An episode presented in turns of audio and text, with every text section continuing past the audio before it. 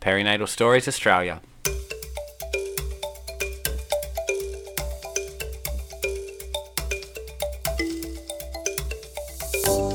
Welcome to Perinatal Stories Australia. My name is Rebecca, and every episode we provide a listening ear to the lived experiences of mental illness during pregnancy and postpartum. I hope this podcast reduces stigma, informs listeners about support services available, and inspires those on their own healing journey. More importantly, I hope you can hear these stories and know you're not alone. Thank you for being here to hold space for the stories we often keep to ourselves.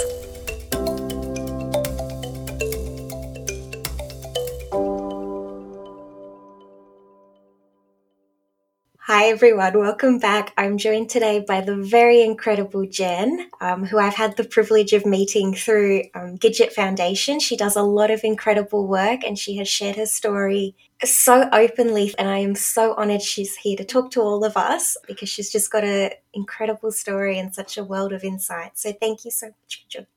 Oh, thank you so much for joining me. Of course, I'm going to lose my voice.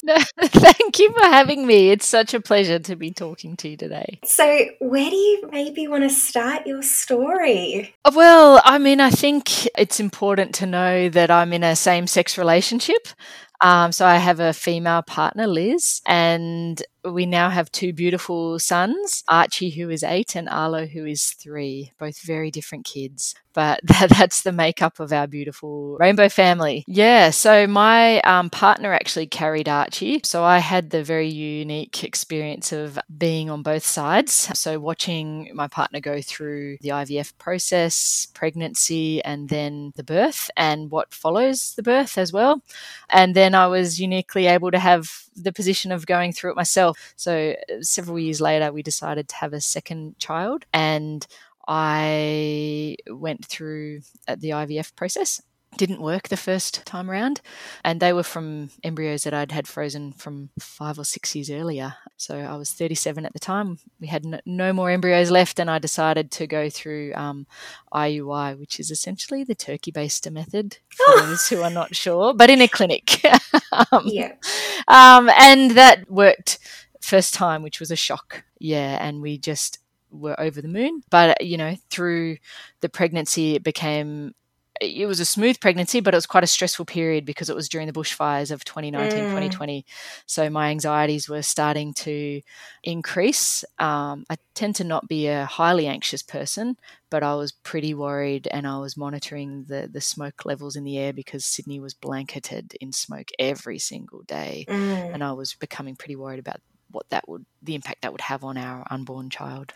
Yeah, and I mean, I can I can imagine. I wasn't pregnant at the time, but I remembered I would check the air quality outside just in case, and yes. I can only imagine how heightened that behavior would have been during pregnancy. Yeah, yeah, and you you know you you you you check what you're eating and drinking and putting in your body um, in general to try and be healthy. Mm-hmm. And this was an external, very unplanned factor that we couldn't control.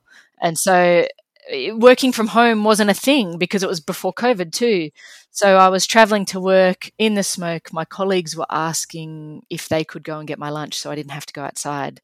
Um, so there, I had very thoughtful, caring people around me, but it could it didn't alleviate what we couldn't control. Yeah. And I think as you sort of described, I think a lot of people were anxious about the smoke. So I didn't necessarily I was probably had a heightened anxiety, but I didn't think it was out of the ordinary because I, I, I thought, well, I am pregnant and I do want to protect this baby. So I didn't seek help for it. I did speak to our obstetrician about the impacts on the baby, and he reassured me that it actually couldn't go go through into the baby. The smoke couldn't go through, so that alleviated my anxieties a lot. And there's something else I think about your story. If you're happy to share this, both you and Lizz, your beautiful partner, have backgrounds in mental health. We do. So, yes, um, I'm a psychologist by trade. Um, I'd never worked in the perinatal space, so it wasn't an area that I knew a lot about. But my partner, Lizz, is a mental health nurse, mm. and she's worked across various inpatient settings and had nursed a few people who had experienced postnatal psychosis. So I had heard a little bit about it, but I didn't know a lot, to be honest. And even when I started to, my mental health deteriorated, which I can go into that story, um, I did not at all have any clue that I was what was going to happen next. On that note, beautiful Arlo's come along. What's happened then? Yeah, so he was born, he decided to come along a month early. So we were not ready. We did not have any hospital bags packed. I actually worked that day. And the following day was meant to be my last day of work. I'd planned about a month off beforehand. Um, and my waters broke that night um, before my last day of work. And you know, we were excited still, though, shocked but excited. um, so we went, we rushed to the hospital and gave birth, and it was a relatively smooth birthing process. I was very lucky, and out came this healthy little boy.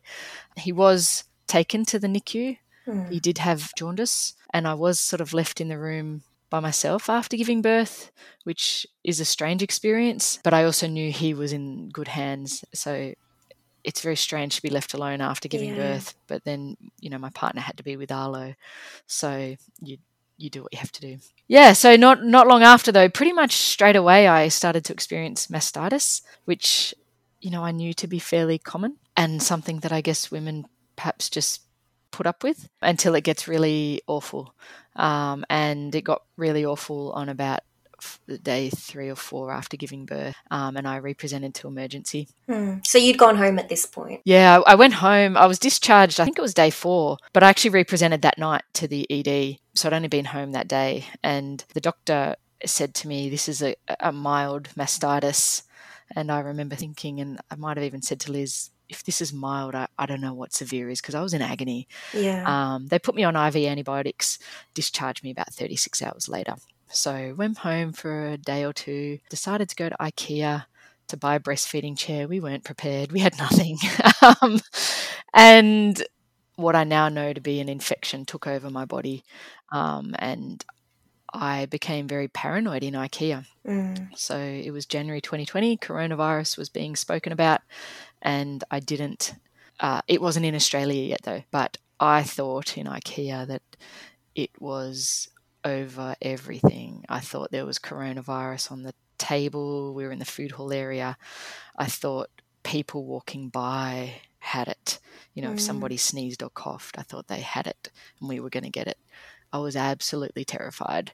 Um, and I was saying to Lizz, we've got to get out of here. We've got to go. We've got to go. We can't be here. This is a risk. This is this is not good. Mm. Um, and she listened to me. Uh, obviously, probably thought, what is going on? But took me home where I deteriorated and, and went to ED again. And that was because of the infection? Yeah. So, because of the infection, um, we didn't know it was an infection at the time. They were still looking for sort of blocked milk ducts, which I guess is u- the usual cause. And they weren't finding anything. And they were testing me for all kinds of things. And so they weren't sure what was causing it. But I had presented to ED in sepsis, mm. um, which is a life threatening illness. And in the, at the time, this is when my mental health deteriorated rapidly. So I started becoming delirious, paranoid. Um, the the lights above my head were monitoring me. Um, mm. I thought that they thought I had coronavirus, and so I was, you know, and at the time that was a really scary thing. And yeah, I, I started to not trust the doctors, the nurses, but I was hiding all of this because I didn't want to share it. And may I ask, how many days postpartum was this? This second presentation was day six. Yeah. Wow. Yeah. And from my memory, we're testing my memory here. it wasn't the doctors or the nurses who picked up on all of this, it was Lizz. Yeah, your memory is correct. Um, um, yeah, so it was Lizz who, unbeknownst to me, was picking up on red flags um, Gen wasn't being herself. So I was eventually, after a lot of testing, transferred up to a, a, room on the maternity ward. But I was it was sort of like an isolation room because they still didn't know what was causing the, the illness. So it's hard to remember, but I think so. To begin with, I was in the room and I didn't think I could leave the room mm. because no, I don't have any memory of anyone setting a context for me of I did have visitors coming in. So Lizz did visit me when she could, but she had a newborn at home with Archie and they were starting to introduce restrictions into hospitals due to COVID. So it was a bit complex there. Um, and I thought I was to stay in there, but I wasn't opening the blinds because I thought that was a two uh, like a one way mirror type thing. And I thought, even though it was actually a, a window looking mm. outside, I thought that it was fake and that people were on the other side monitoring me and that the TV, when it was turned off, was also monitoring me. The little red dot mm. of the TV that was that was a recording dot, and people were monitoring me. And even the clock was warping, and I think these are hallucinations. The clock was like walls and clock, like it was strange. so obviously, I shut down a bit. Mm. I was in between, I guess, a mania where I um, had real rapid speech confusion couldn't think straight to also shutting down, not not talking to Lizz like I normally would. So she picked up on red flags and asked for a um, review by a psychiatrist. Which, because we'd worked in the sector, I was lucky enough to have a psychiatrist who we both knew, and I very much trusted. Um, so that was just by chance. Um, and if if I didn't have that individual, I probably wouldn't have trusted the mm. psychiatrist mm. either. So that was j- just luck again, I think. At one stage, though, someone did say to me, "You know, you can leave the room. You can open the blinds." And I, it was like a my mind was blown. um, so I stepped out into the room and I met this lovely, lovely woman who was in the room next to me, and we did have quite a lot of chats because, and I was able to to share with her what was happening to me and what they had told me I had. And she, you know, without going into too much detail, she was the perfect person, I think, to be there to be sharing this information with. And I guess just for context here, for anyone listening, I'm not a medical professional. So, from what I understand, something like mastitis or an infection at that, I'm going to say severe level, can cause delirium or symptoms mm. like that. But with treatment, as the infection decreases, the delirium goes away too. But the difference being with psychosis is that it's a different thing happening. Yeah, yeah, yeah. So d- that you know, I think there was perhaps a thought that it could have been delirium. They finally figured out that it was it was a strep B infection in my breast milk. Um, they don't know how that happened. I think it's quite rare. Um, it does live on people's skin. So when you know you're trying to get the baby to latch, nurses are trying to get the baby to latch, and they're not necessarily wearing gloves. Mm. Um, and you might have cracked nipples, let's be honest. So it could have easily, uh, you know, I might have had it on my skin, a nurse may have, and it could have just gotten in that way. I don't know. But yeah, it's um, happened. It's happened. They treated me with IV antibiotics for, I think, about two weeks, and, and I had to wean. I wasn't allowed to breastfeed Arlo. Um, so they weaned me very quickly and rapidly. And my mental health continued to deteriorate. So the infection improved. Well, decreased, I guess. Yeah. Uh, and my mental health continued to rapidly decrease or get worse. Yeah. Um, and that's when they started talking postnatal psychosis because it wasn't improving as as the infection was improving. Um, and it, maybe it was delirium, and, it, and I just let it. We let it go for too long that it became psychosis. So who, who knows? knows who knows? But you know yeah. the lack of sleep that you go through. So I went through several days of no sleep, mania. You know the hormonal changes, shifts, massive hormonal changes, weaning, perhaps some genetic factors. Who knows? And infection and sepsis. Yeah. It was like the perfect storm, to be honest. Yeah. And yeah. okay, so the psychiatrist has come in. What have they said? What's their recommendation? What's the plan? Yeah, they came in, um, they did some testing. They actually did some physical testing, like MRIs, to figure out if I'd had whether there was a tumor causing anything. They actually tested me. A neurologist came to test if I'd had a stroke.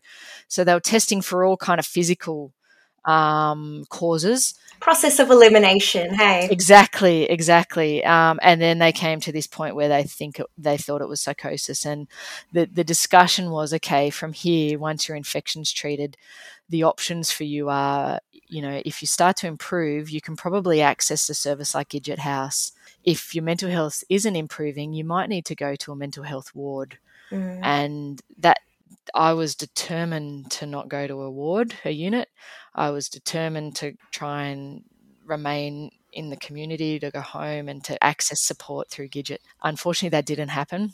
I was going to say, how did you react to that advice or that diagnosis? Yeah, I was scared. I was scared. Um, I had a lot of internal stigma because I knew what I knew about psychosis generally, but I I never ever in my wildest dreams would have thought I would experience it.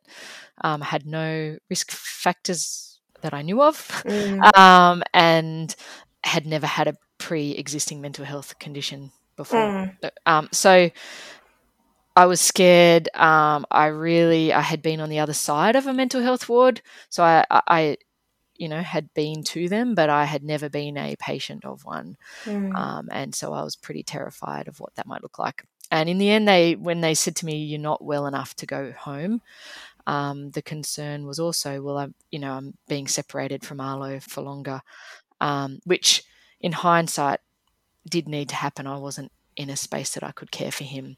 Mm. And Lizz was getting in, him into a really good routine at home. So it, it in hindsight, it was best for me. Um, it would have been better if there was a, a parent baby unit at the time that I could have gone to, mm. um, but that wasn't the case. There was no beds available in the private one at the time. And so the solution then was to send you to just the psychiatric ward at a hospital. Yes, yeah. Yes. So I, I went to a, a, public psych ward. I, I, spent a few. They actually gave me some drugs to essentially sedate me to transfer me, which you know that, that's not a great experience.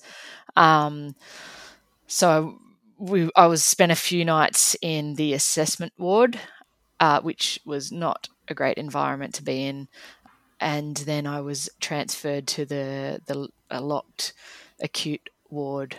That you know it it it was a strange experience to be honest because even while you're in there, there was nobody else experiencing a perinatal mental illness mm. in this ward, which meant that you can't really connect with uh, on the same level with the the patients that are there. And and you know I did make some connections with different patients you know I remember a guy very clearly he and I he he didn't speak much at all but he and I would play ping pong together for hours.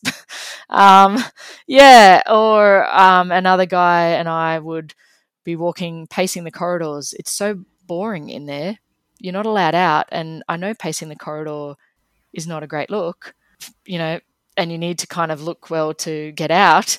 But I was so bored, and I'm usually quite an energetic person. So he and I would pace and have chats along the way. So, and I mean, it's different to somewhere like an MBU where you eventually ended up because there's no group therapy programs, there's no sessions or art. Yeah, look, there was a few things.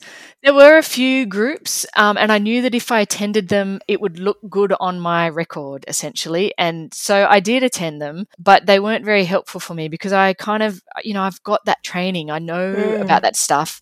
I needed to talk to someone about what I was going through and what what my delusion I needed help with managing delusions and paranoia and those groups weren't the right groups for me mm. because they might have been a cooking group and I was thinking I, I know how to cook and and you know it's under resourced there's not enough resourcing for people to have that therapeutic support yeah. wrap around with the medication that you're on. And that was where I found it challenging um, because it, I didn't I knew I, when you when this is your reality when you think you're rich and famous or when you think the TV is talking to you you really think the TV is talking of to you. of course. It's not an intrusive thought. It's a it's your reality. Absolutely. You believe it. And if someone tries to challenge you they're in the wrong. So, um, and that's what I needed help with. Yeah. Yeah. And so, do you remember how long you were in the um, hospital? Yeah, I think it was about two weeks. Wow. Um, and I think the hard thing about being in those wards is you don't know the endpoint. Mm. So I, I do remember having appointments with a psychiatrist and saying, the longer I'm in here, I feel like I'm the, the worse my mental health is going to get. I feel like I'm deteriorating because I can't have my usual daily coffee. I can't go for a walk outside. I can't even hold my baby. Can't hold, you know, he, he they did come and visit. There was a tiny family room that they could come and visit for an hour, I think. But we were stuck in that room because it wasn't a safe environment to take kids in. And so that was it. and then you you weren't allowed your mobile phone on you. So there was a, a ward phone, and if it rang, whoever was closest picked it up and said whatever to the person who's calling. And if they didn't find you or they just hung up, you missed your phone call. Like, so it was a terribly isolating experience. I I can only imagine, and that's you know you can understand why parents don't present to the yep. psych ward, and and that's a huge challenge for the system to fix as well. Mm. Like there are now two parent baby units in New South Wales, which is incredible, and there needs to be more so that people living in regional areas don't have to travel to Sydney. That's not okay. No. Um, and I think there are there are ways that we can do it because I did need that inpatient. You know, in hindsight, I did need that. It did help me. Mm. They got me onto the medication that I actually did need, and and that did get me to a place that I could then learn or, or be in a space where I could then start to care for Arlo in the in the, the mother baby unit. Mm. So while it's a difficult experience, I also recognize, and it would have been better if I could have just gone to a parent baby unit and skipped that middle one. Um, my situation was definitely that I did need an inpatient stay, and it did help me in the end. Um, it's a scary, it's scary because you, it's the unknown yeah. um, of what might happen to you, to your baby, to your family. But for me, it, helped.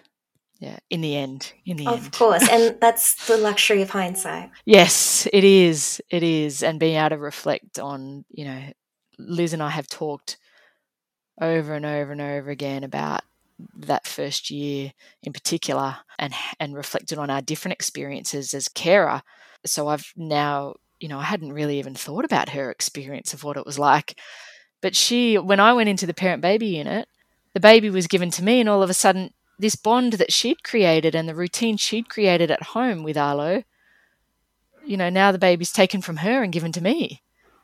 And so that was a loss for Lizz that I'd never considered. Mm. Um, that now we are able to talk about quite openly together. Yeah. Of course. And if I may, mm. there were two things that you and Lizz spoke to me about um, one of them was you managed to get a hold of a phone. This is before we get to the MBU. Um, you managed to get a hold of a phone and you were calling Lizz nonstop. And I yes. was hoping you could share a bit about that. Yeah. So look, and I I don't know how I got a hold of my phone. This was in the the the three days, two or three days that I spent in the the assessment unit, and I don't know how I had my phone. I have no memory of that. Um, but apparently, I had my phone and I was calling Lizz nonstop because I was convinced that I was going to break out of there and that, that I was rich and famous and that, that people were coming to break me out of there and that there'd be a pack of media and that, you know, I don't know what, I, I don't know where this kind of delusions come from. And it was distressing for Lizz though. So my constant call, and I've got very little memory of that those few days in there. So this was her telling me the story. Um, she had to contact the ward and say, "Can you take her phone off her?" Because you know it was obviously maybe a mania that that I was experiencing, and I, you know, my memory is quite shot of the period, but it was really distressing for Lizz to experience that and and to have to say, "Can you please take her phone off her?"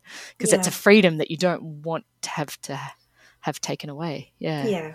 And the story that I remember, correct me if I'm wrong, you got in trouble, I think. I did. Yeah. So I'll explain the story. So I'm in the locked psych ward, and Lizz had said to me, Can you just do something, you know, that you would usually do at home? Why don't you do, go do the laundry?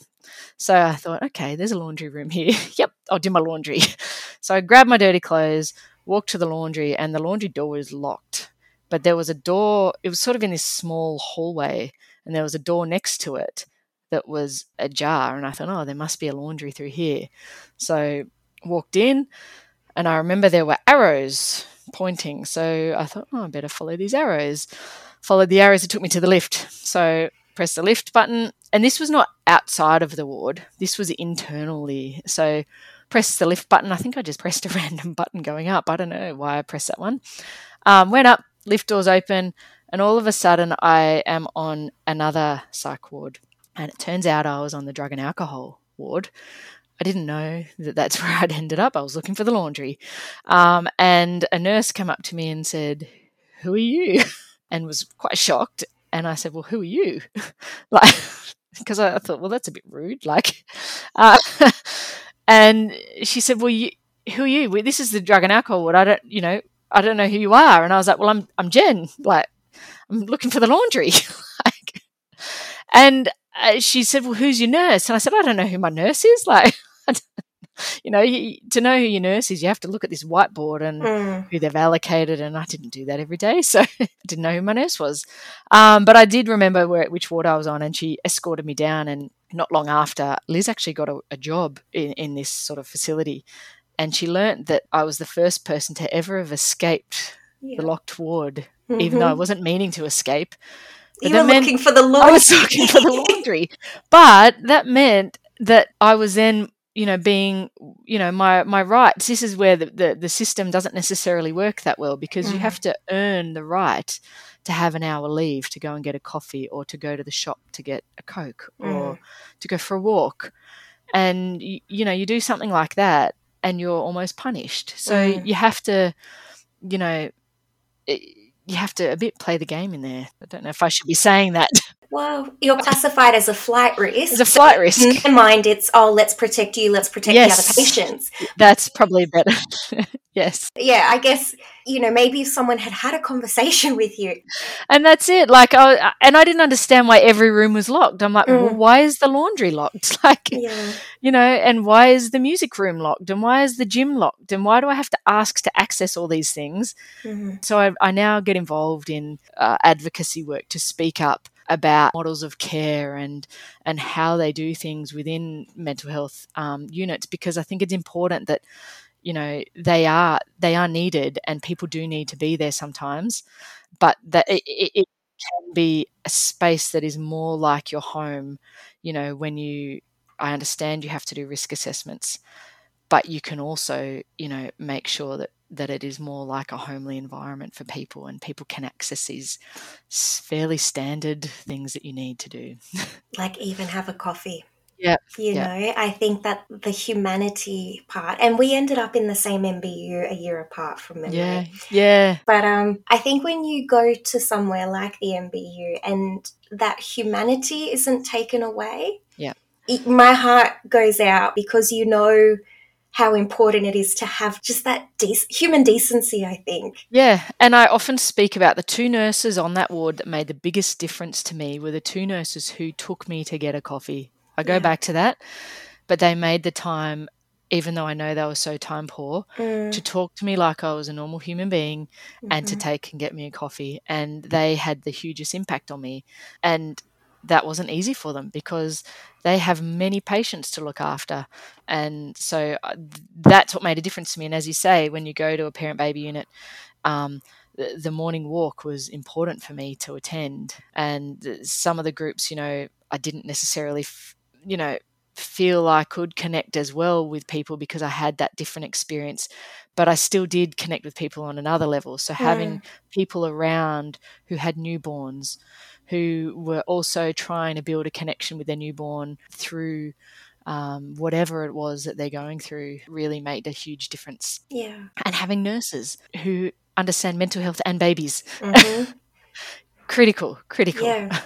And I mean, I can't speak for your experience, but I know for mine, they didn't look at me like I was crazy. Yeah. They not once, not Yeah. once did anyone make me feel like I was sick or that I would get in trouble. Like nothing like that. No, not at all. And and people were so super accepting, you know, and I know as a same-sex couple it's often hard to present to health services um, because you're scared of discrimination and prejudice and the way that you'll be treated. But I have to say, throughout my experience, I never had a bad experience and people didn't treat us differently. Sometimes I think language could be improved.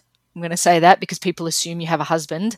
Um, but that's probably often the case because I, I imagine in straight couples, not everyone's married and not everyone has a husband. So I think th- there's work to do, but as a as a same sex rainbow family, we were always treated really well. And I have a lot of time and space and encouragement for people to present and, and you know ask for help when they need it. On that note, going to the MBU, did you know that was coming? How was that? Um, uh, I knew it was coming. We'd been waiting for a bed.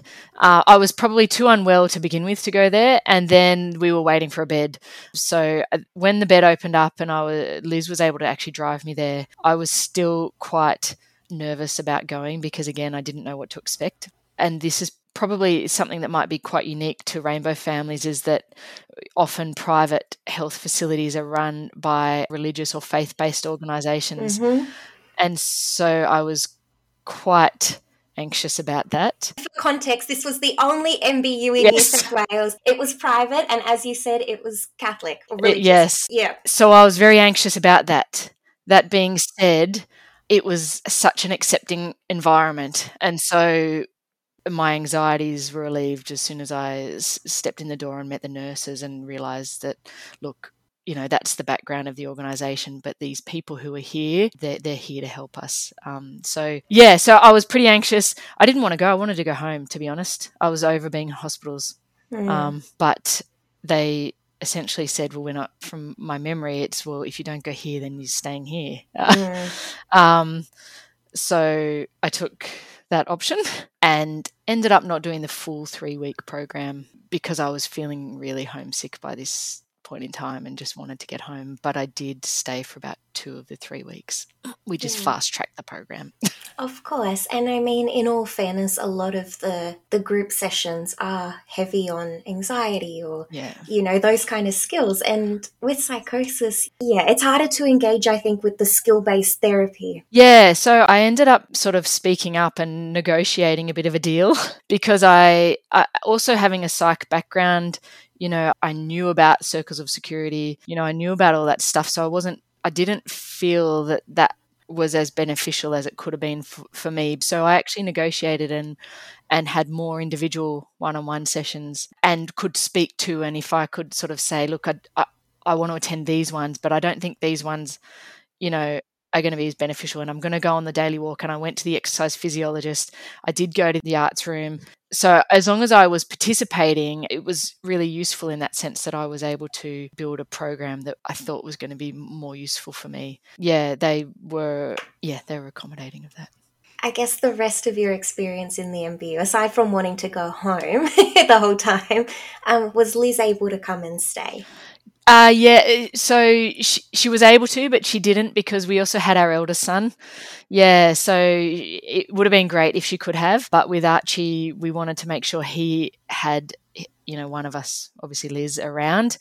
I think he's thinking of what that was all about was that you have a baby and you just have to spend a whole heap of time in hospital. Yeah. They did she did try and bring him along and they visited a lot, but I did you know a lot of it by myself. Yeah, overnight it was myself and Arlo and and the nurses. And what was it like reconnecting with Arlo, if I may? Yeah, so I think to begin with, the MBU, the, the parent baby unit, really helped with that bond, helped me build a bit of routine seeing Archie and Arlo together, that really that you know he he's such a great big brother and he's he was so nurturing with him. He would lie on the ground next to him um, singing like nursery rhymes to him as a newborn. It was just adorable and i loved watching those moments and capturing things on little videos so i could watch it back. So you know when he la- started laughing um, and i would watch that video over and over or when he started to walk and I would watch that over and over just to try and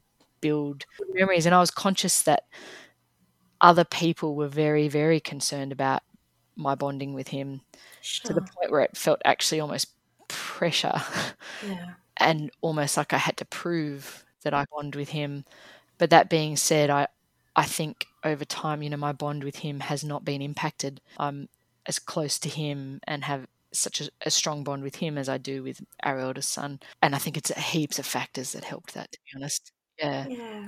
And what was it like going home when you've been an inpatient for several weeks. Yeah, so we obviously did discharge planning at the parent baby unit, but another challenge that we were then going into was being discharged essentially into lockdown, the first lockdown. And that was the unknown for everyone. And so I remember distinctly the nurses in my discharge planning saying, Have you got toilet paper? And I was thinking, what are you talking like what like I know I've been where I've been, but what are you talking about? So there's you know there's humor to every story, I think. But yeah, so it was a that was another really extremely challenging, I would say, six months to to twelve mm. months.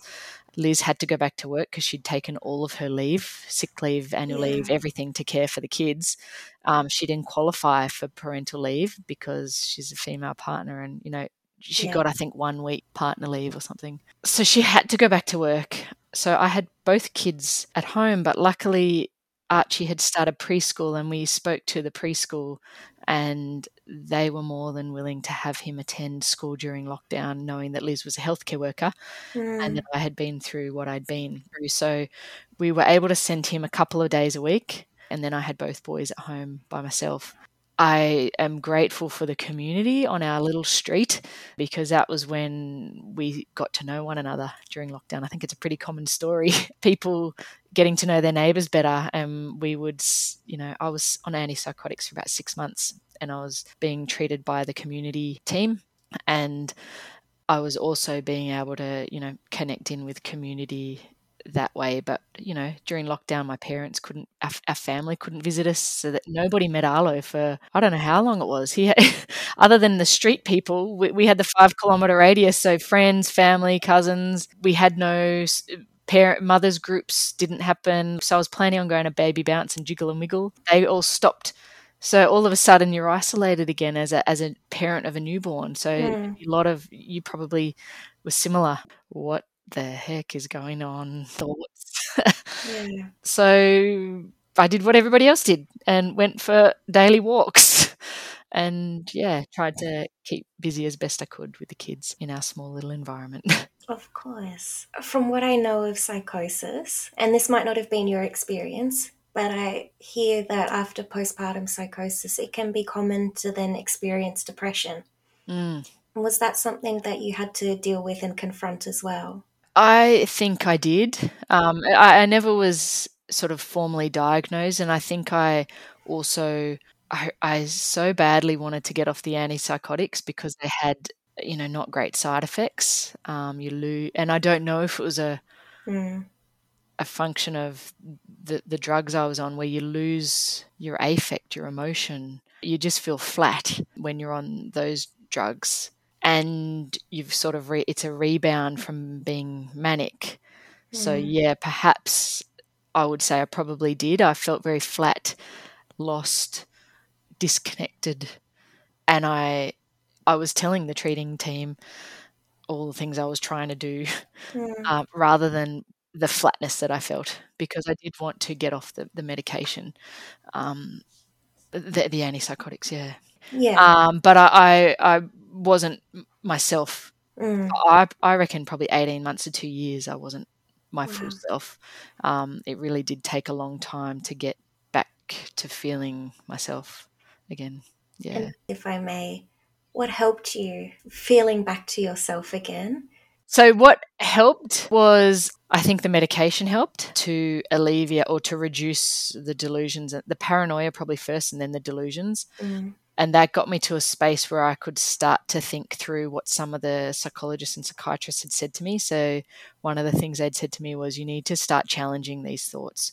When you think the TV is speaking to you, or when you think that magazine has been written for you, mm. or when you think whatever the delusion is, you need to try and think of all the other uh, possibilities uh, and and challenge that thought. And I, I really took that on board and tried to tried to do that to think of all the other possibilities of why they it wasn't actually speaking to me uh, and i think that probably helped over time mm. um, i start i did start writing lizz had said to me can mm. you i think she said this to me when i was actually in the first hospital can you please write down what's going on for you and i've got those books now and some days it's like gobbledygook mm. like you actually can't and then other days it, there's ranting, and then other days there's sort of you know really wise questions that I wanted to ask the psychiatrist. Um, yeah. So it, it's really interesting reading back through those, but I think getting it out helped, and mm. I eventually shared that with with Lizz or some parts of it.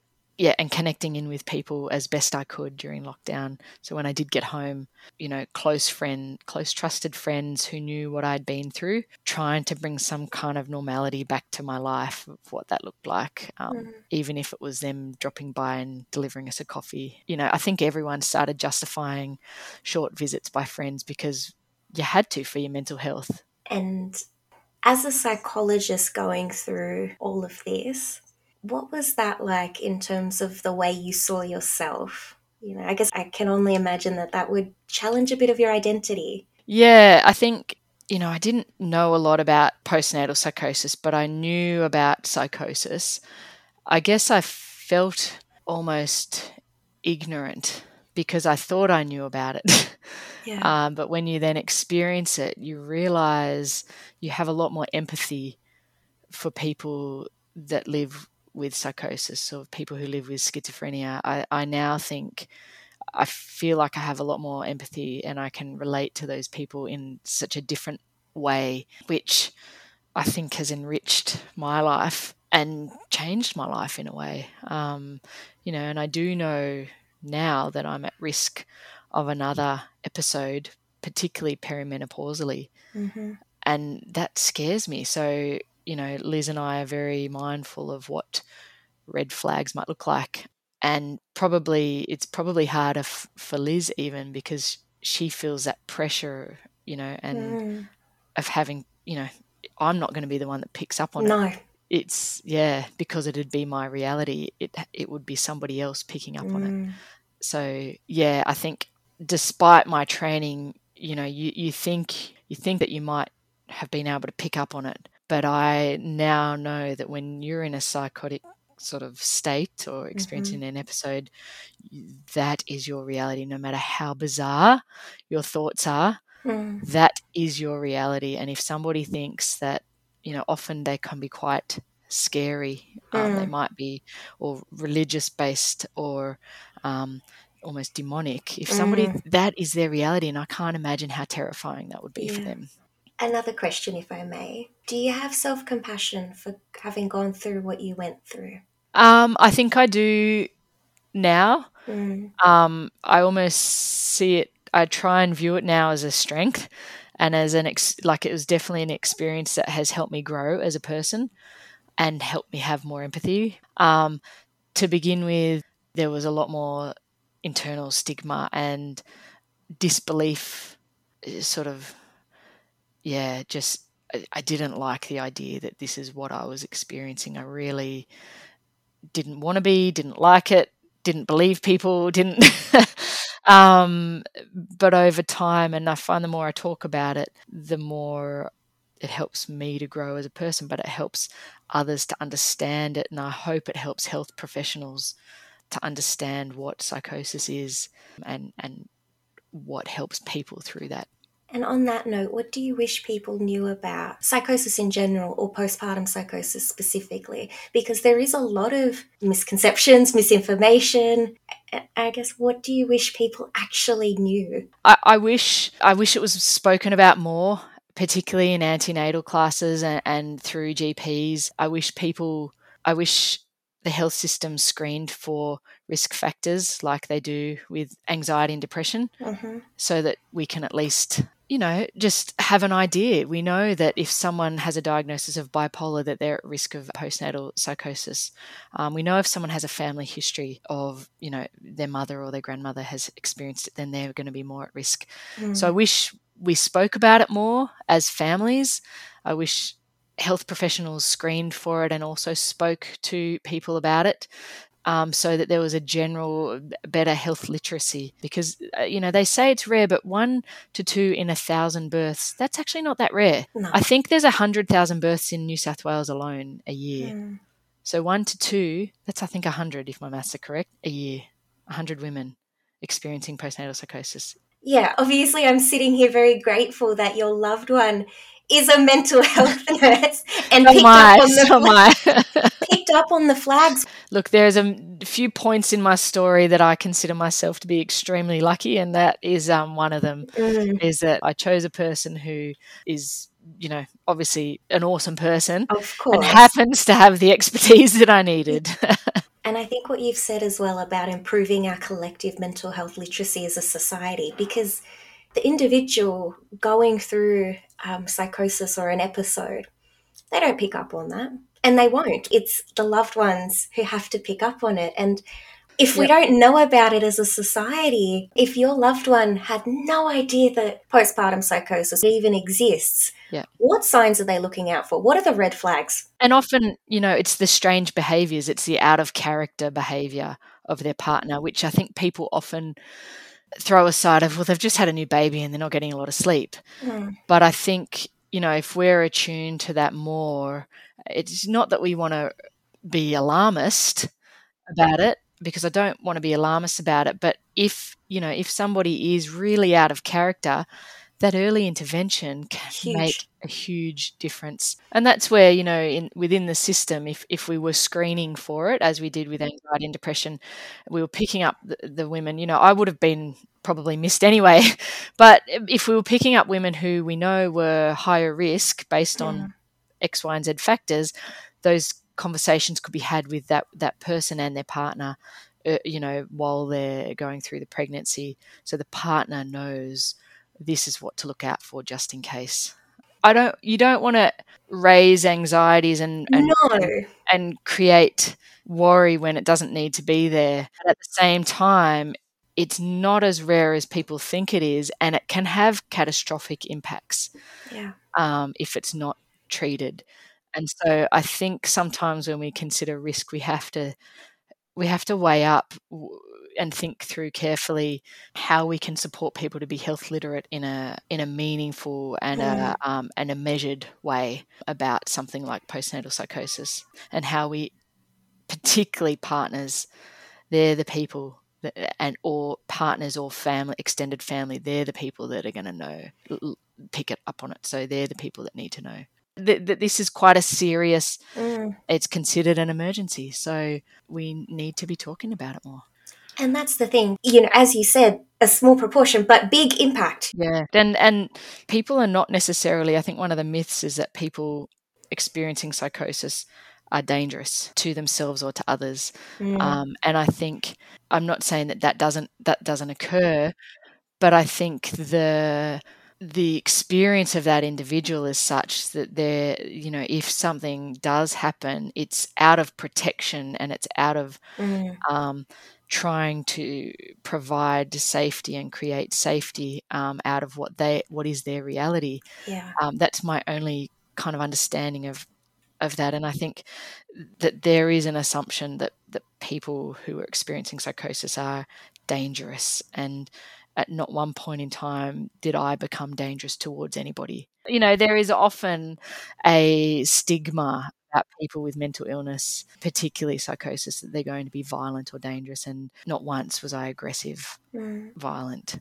You know, it's a myth that needs to be broken. And I think along those lines, when we do hear about postpartum psychosis as a society, it is in that sensationalist context and I wonder how you feel when it's it's news, it's clickbait. Exactly. And I think when I see those stories, my heart goes out to the whole family. Mm. I could not imagine what that would be like for everyone involved in those instances and you know the often the mother is demonized um, criminalized criminalized demonized and there is a long way to go in the media to be more empathic, but also to be more ethical and moral about how they report on these stories yeah. because it doesn't help the family. No. You know, the family has gone through enough. They need support around them and, and probably privacy. I, I don't know, but I just think the family, the mother and the family need to be prioritized in those instances and support because it's it's just tragic. Yeah. And I remember like some of my friends who had gone through postpartum psychosis. It wasn't even the event itself that was sensationalized that was upsetting. It was, you know, all the comments on posts or people's interpretation or people's opinions, people's judgments. Judgments, assumptions, misunderstandings, uh, misinformation. And it, it it's so harmful Mm. to the family that's going through it. But as you've alluded to, people who have experienced psychosis and their families and their loved ones too, because it- does bring it all back for you and it does reinforce the stigma that you've already felt. Mm. So that is a learning, I think, for individuals out there. Um, because the more you comment, the more it's shared and the more stigma is created and prejudice. Definitely. And it shows so clearly how, as a society, we still don't know how to tackle the topic of mental ill health. It shows how much stigma still exists. Yeah, yeah, yeah. And it's, you know, I have to say, when I do start scrolling those comments, I very quickly switch off Mm. uh, because it doesn't help me at all.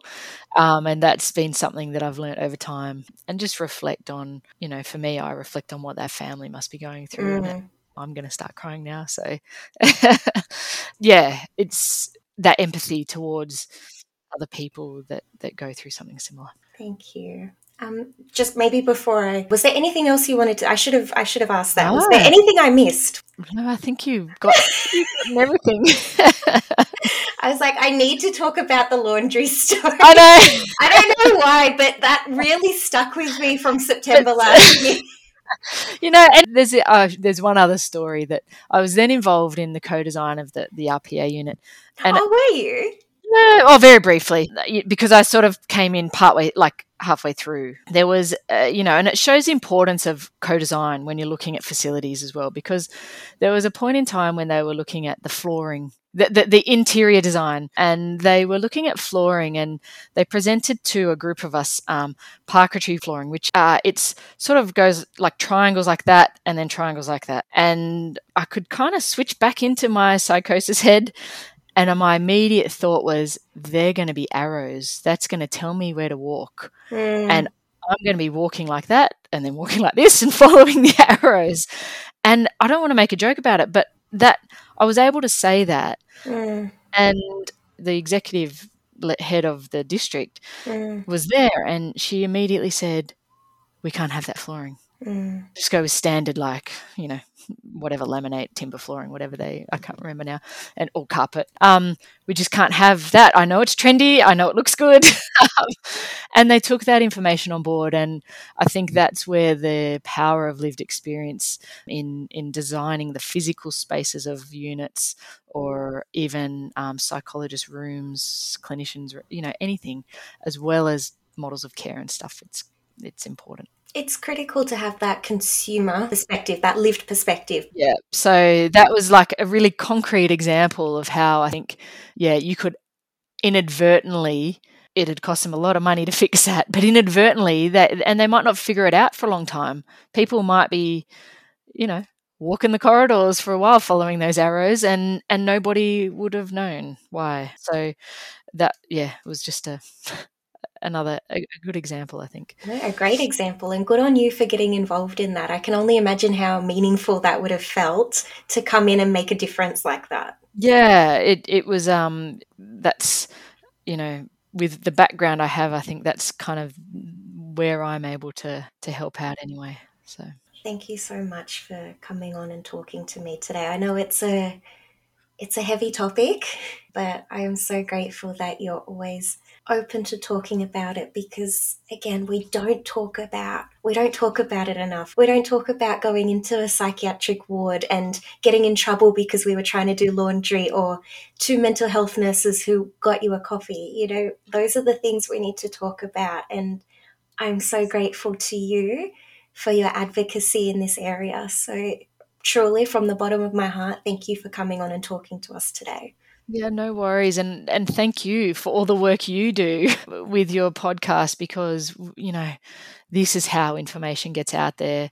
This is how it can be shared. It's so critical. You, you talking to everybody is, um, it's it's very inspiring to be honest. Um, so thank you for all that you do in this space. And I know that it's just you know what you do is critically important to to getting the word out. So thank you. Thank you to all our listeners for holding space for today's story. If you like this episode, please leave a review and rating to help me bring you more amazing content. Join the conversation and be featured on the podcast by sharing your story through my website, perinatalstoriesaustralia.com. If these stories are a bit too much to listen to or to read right now, then come back another time. Protecting your mental health is the number one priority. As always, this podcast and its associated blog and social media accounts is not a substitute for therapy or for getting help. No medical advice is provided, only lived experiences. If any of this does resonate, though, please reach out to a medical professional. See you next time.